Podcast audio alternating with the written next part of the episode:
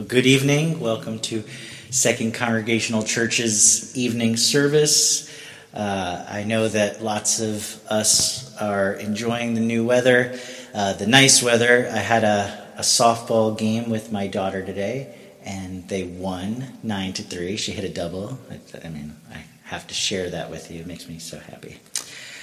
I'm training somebody who can play catch with me when I'm when uh, I'm older. Uh, but yes, today we're going to talk about not my children, but God's children, and that's all of us. And God has uh, been trying to communicate clearly with us for a long time, and He uses uh, people, He uses nature, He uses prophets, all kinds of things to communicate with us.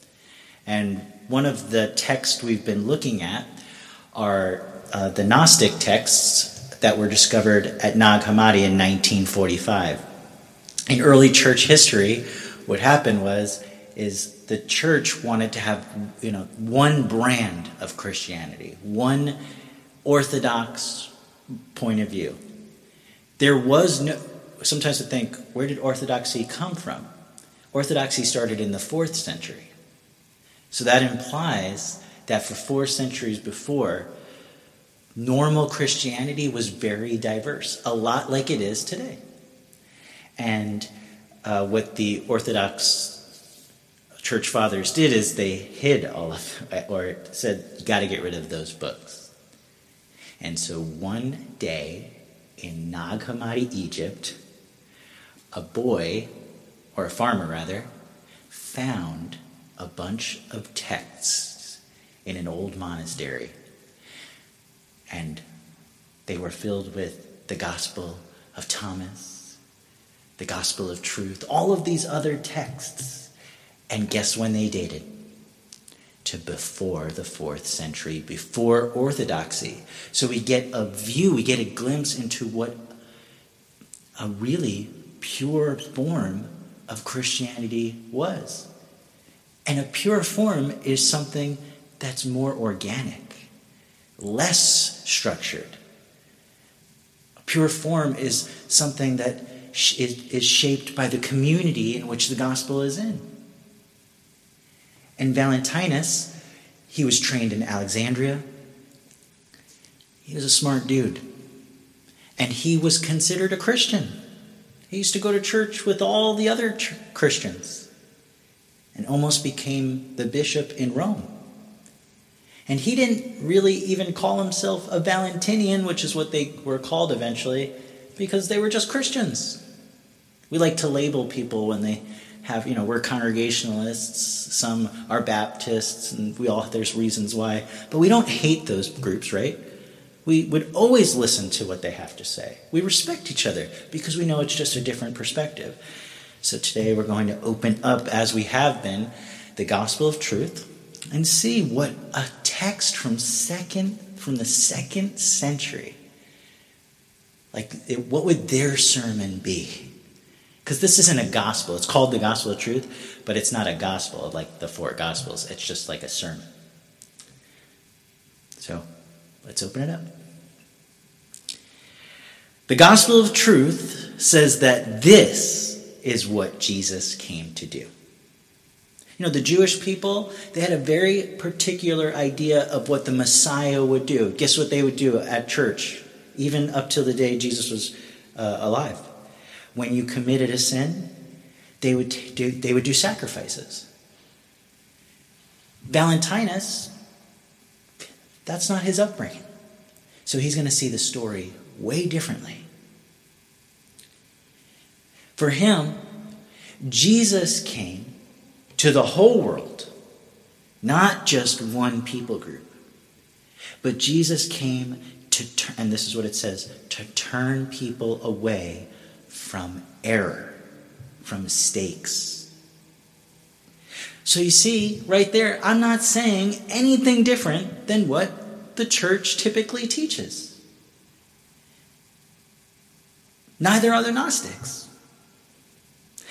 Error mistakes, sins. It's all the same thing. It's all about getting to, to the root issue that something isn't quite right about this world. That's plain to everybody, right? Life is great, but there's something like off.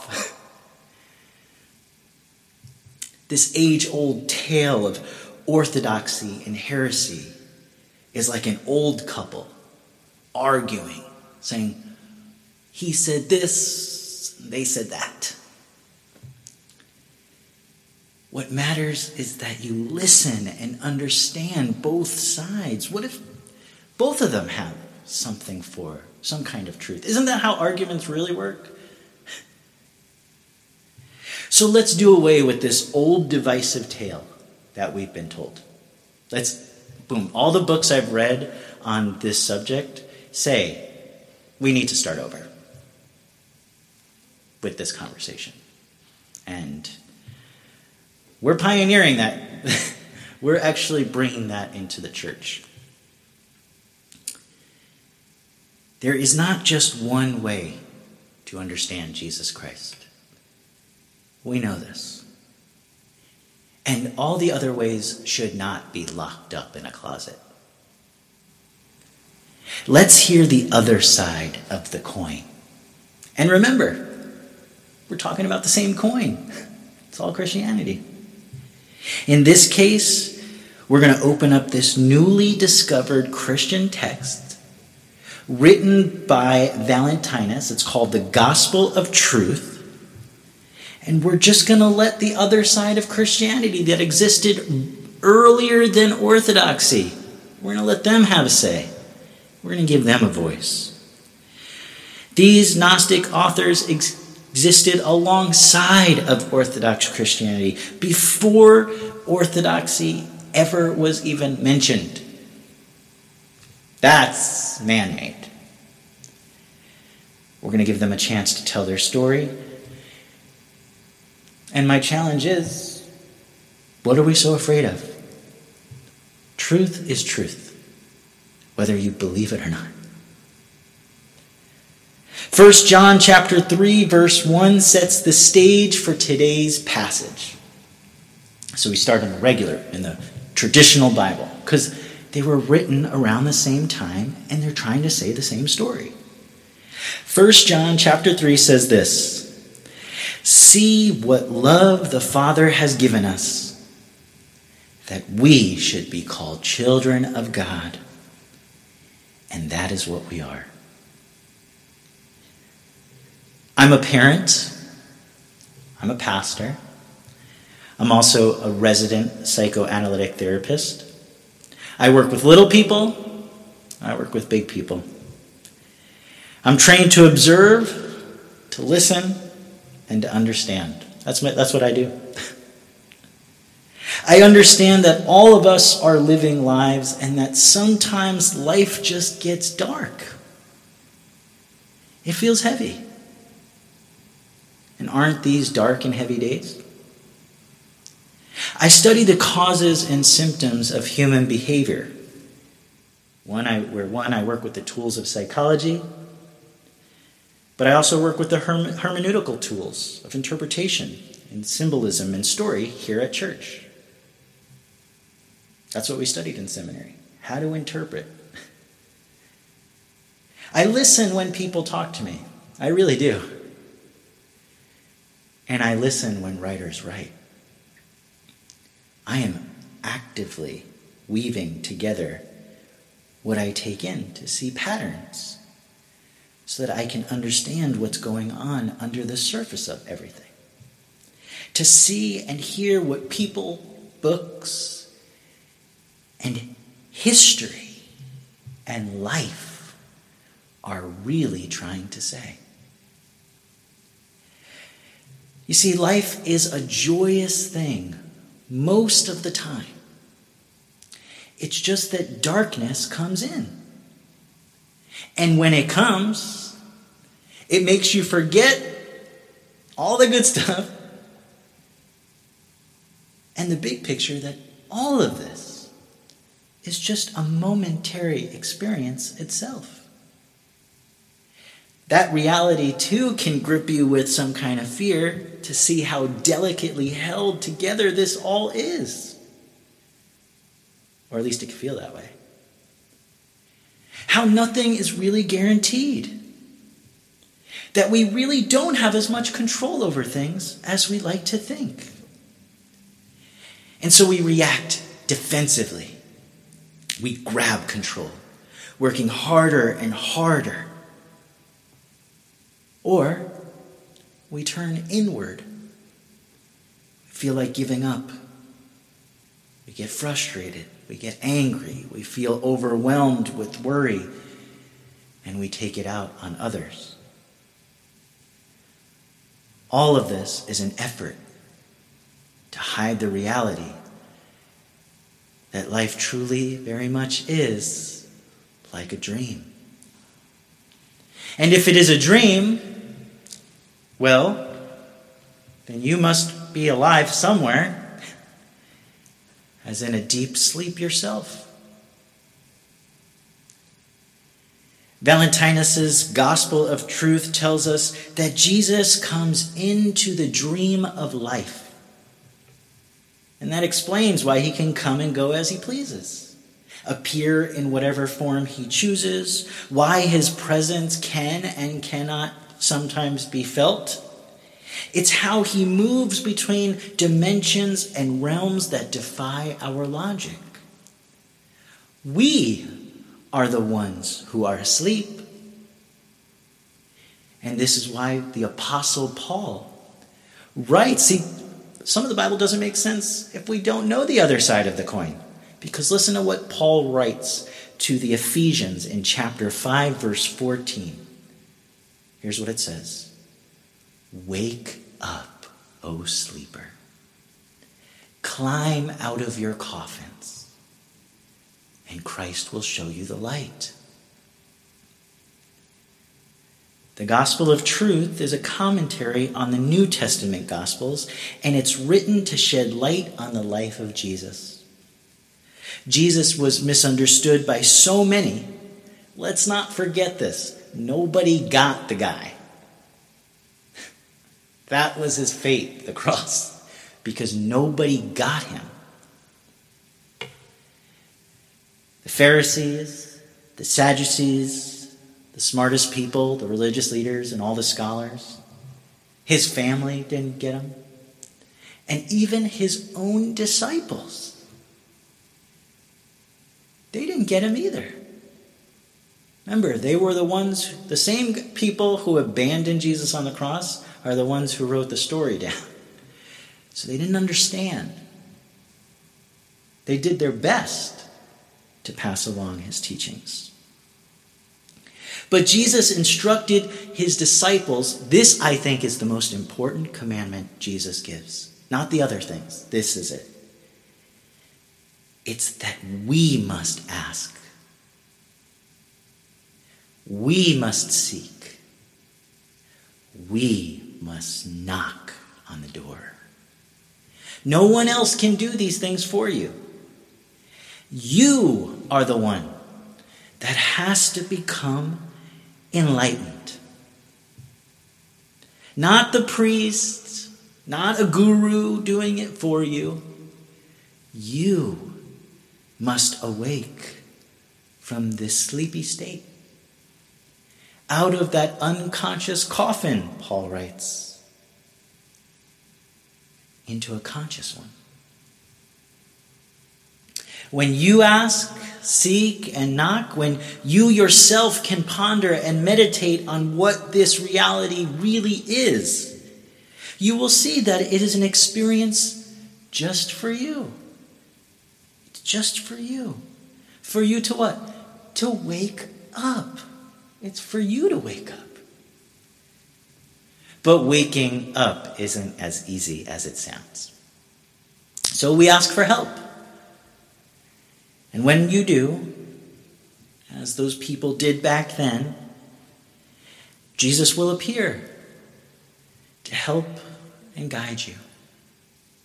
He may not have a beard and be carrying a little lamb.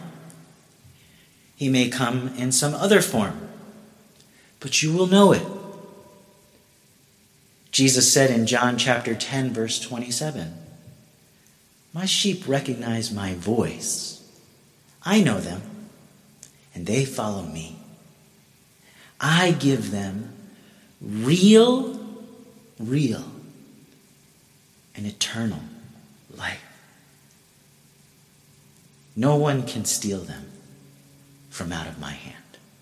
That's, that's very assuring good news.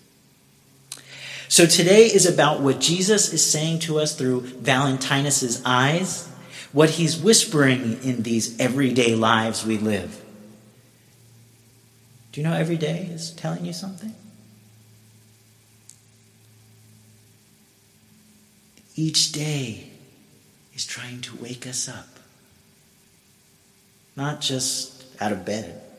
That's hard too, right? That's, that's hard to get out of bed sometimes. But Jesus is trying to wake this inner person up so that we don't always remain asleep.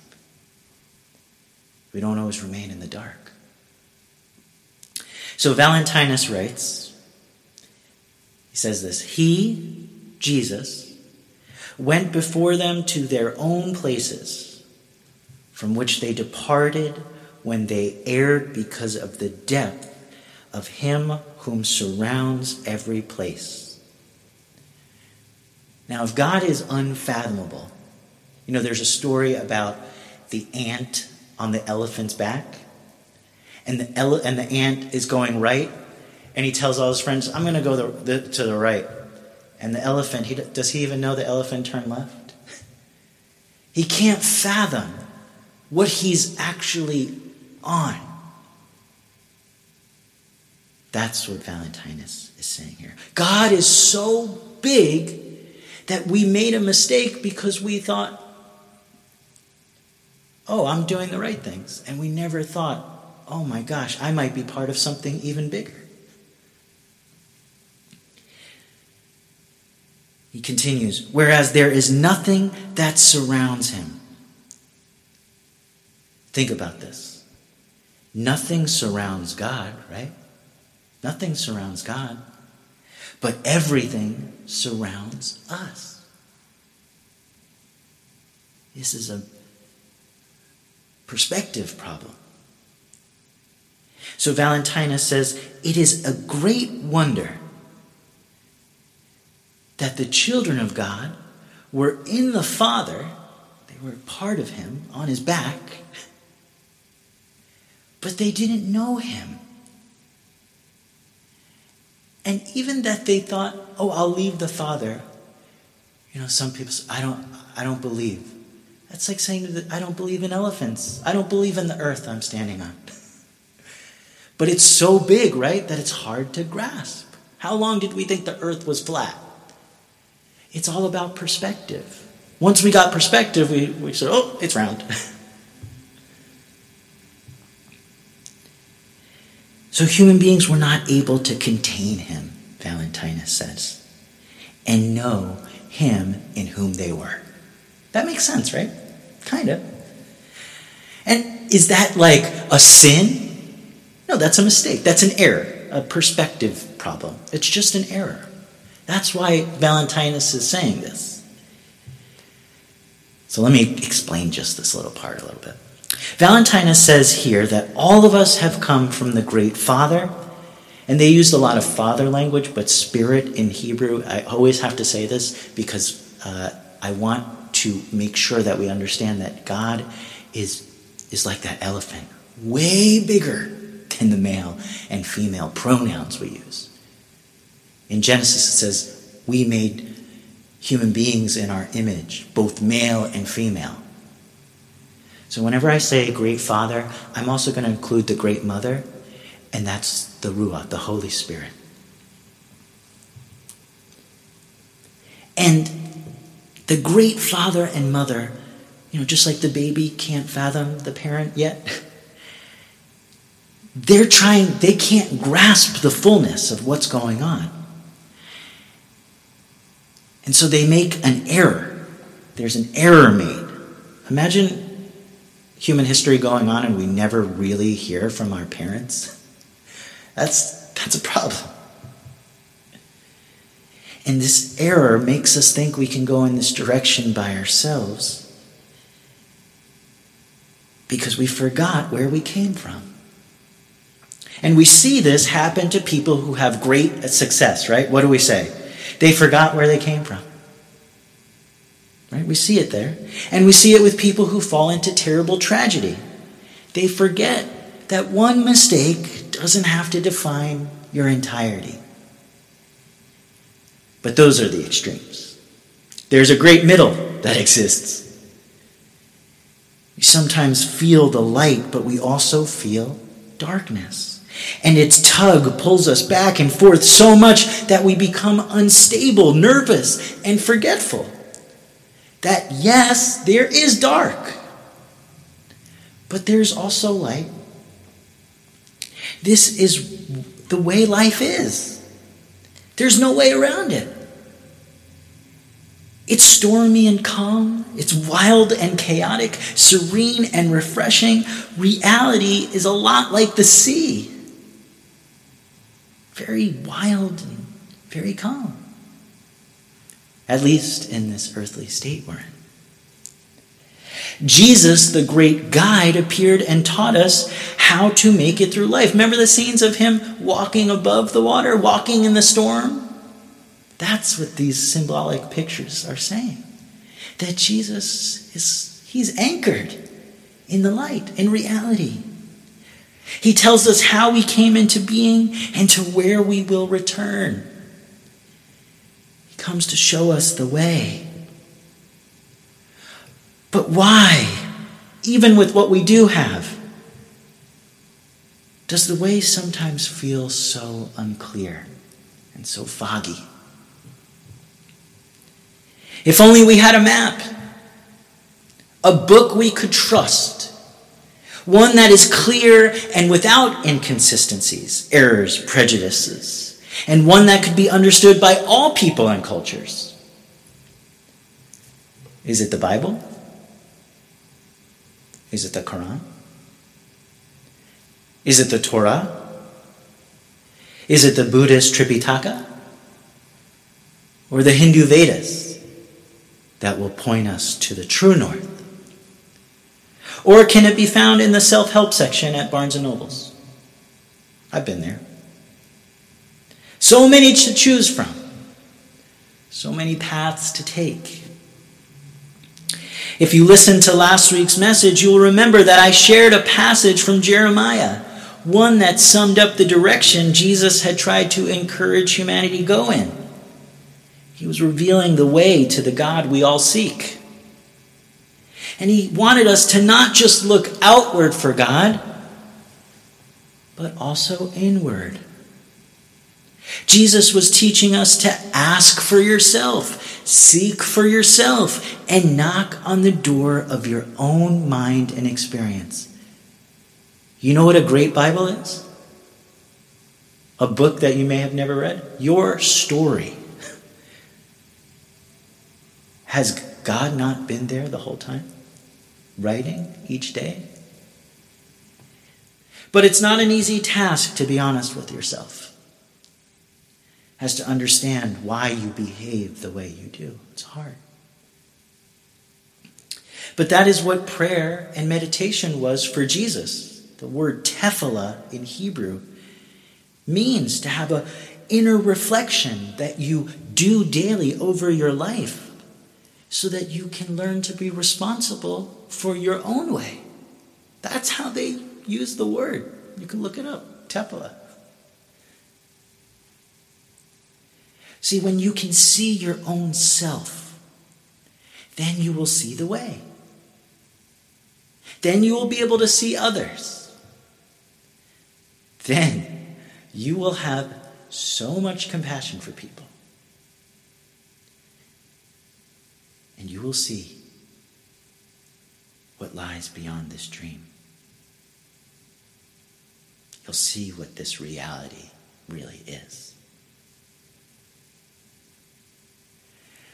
So here's the last section of this paragraph that we're going to look at today.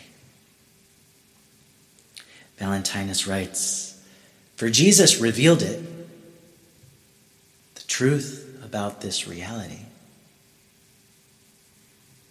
As a knowledge with which all the emanations agree, the whole universe, all the heavens agree with this. Namely, here's what they all agree with the knowledge of the living book, a living book that he revealed to the eternals.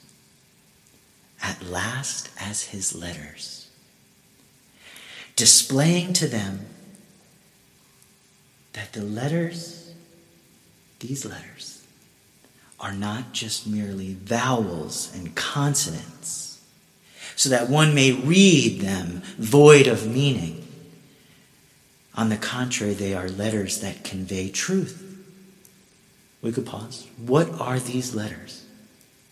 God has his own letters, and he's writing a different book, not this book, one for all of the heavens, an eternal book What are these letters? They are pronounced only when they are known. Each letter is like a perfect truth in a perfect book.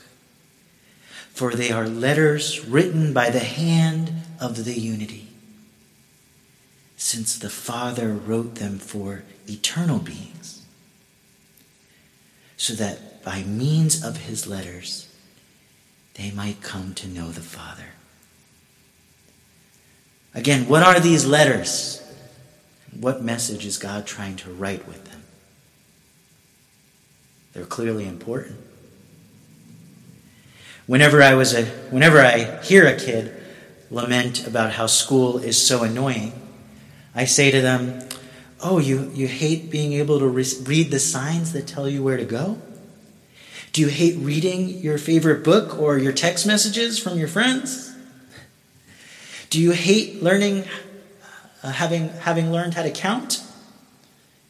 Or learning more about a subject you love? And do you hate knowing how to think critically so as to not be deceived by this and that? Of course, I hated school too. But we all hate going to the gym and exercising I played some sports this week and I was quickly reminded that I'm not 15. Everything hurt. Learning is a painful process. And that's the fee. That's how much it costs to grow and develop. Before you were born, you were nothing. You were nothing. Don't you remember? You were not even a thought. You didn't have a worry in the world, no concerns. But now you find yourself here. You, me. What am I doing here? what are we? What are you? A unique person, that's for sure, like no other. Don't believe me? Look at the tip of your finger. Really, look at it. Because there's not another like it. Each letter of the alphabet is a different, uniquely written and uniquely sounding character. Do you remember how long it took you? It was like a college length of time to learn the alphabet and years to master. Just read my emails. I'm still learning. A literate person values this knowledge. An illiterate person does not yet know how powerful it is. And this is what Valentinus interpreted Jesus to have taught. This is what he heard when he read Peter's first epistle. See, I always show you everything that's being said in these Gnostic texts, you can find a comparative right there in the Bible. They just said it a little differently. It says this in 1 Peter chapter 2 verses 4 through 8. It says, "Welcome to the living stone." He's talking about Jesus, right? We're not talking about literal stones here, right? We're talking about Jesus. The Bible is symbolic, it's filled with metaphors and allegory. So Peter writes, Welcome to the living stone, the source of life, Jesus. And he gives a parable. He says, The workmen took one look at Jesus, at the stone, and they threw him out. But God set it in the place of honor, did he not?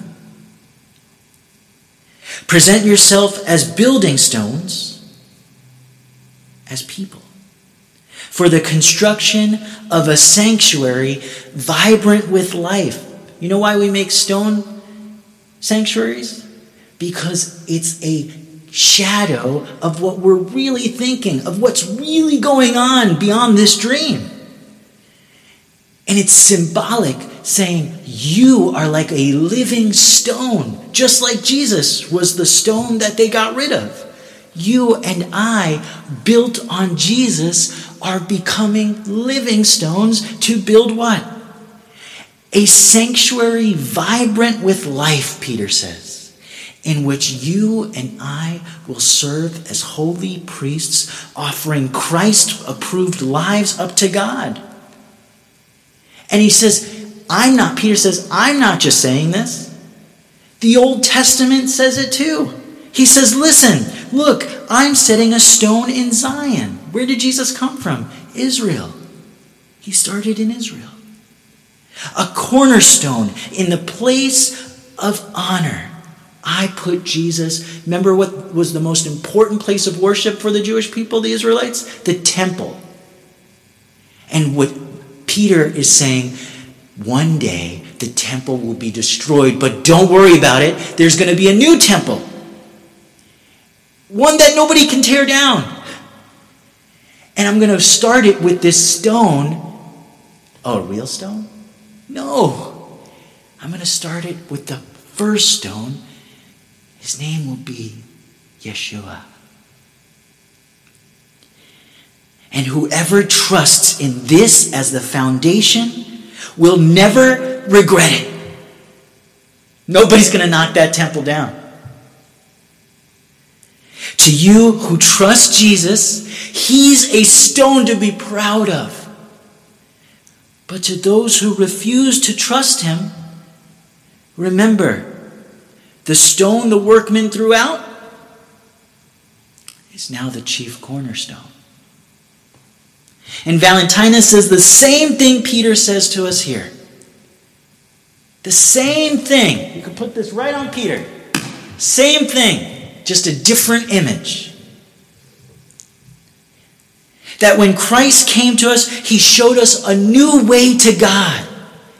He gave us a new law. Not written on stones, not on tablets, but written rather in our hearts and in our minds. It would be innate. Valentinus teaches us that Christ introduced a whole new alphabet to humanity, a new language to understand God. And Jesus was the first letter A. And to all those who believe, all those who accept what Christ was teaching a new approach to God, one that would never be bound or found solely in ancient books with ancient letters, but rather a way to God that could be found in living books, in living letters. What are the letters? when one accepts that God has given us the freedom to live by the light, a freedom to cultivate our own Garden of Eden within our minds, to produce those fruits of the Spirit Paul writes about in Galatians chapter 5 of love, joy, peace, forbearance, kindness, goodness, faithfulness, and last week we learned of self control. Not religion or man made control self control. Well, when this happens, when we wake up, we become a living letter in God's alphabet. One not need to just reduce God into a doctrine or dog, dogma, into a book, even a religion. Because now you and I are God's letters. This is what Christ teaches. This is the most powerful thing that human history has ever become aware of. We are the work of God's hands, and we are his penmanship. Do you hear? Oh, what a story that God and the Holy Spirit could write if we only learn to live as God's letters. Not in error, not trying to be something we're not, or only living half lives, distorted lives, haunted by darkness and error. What if we truly lived as the light and children of God that we are? His living letters.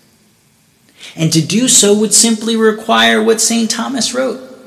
Here's the easiest rendition of the Ten Commandments to do what is right and don't lie to yourself.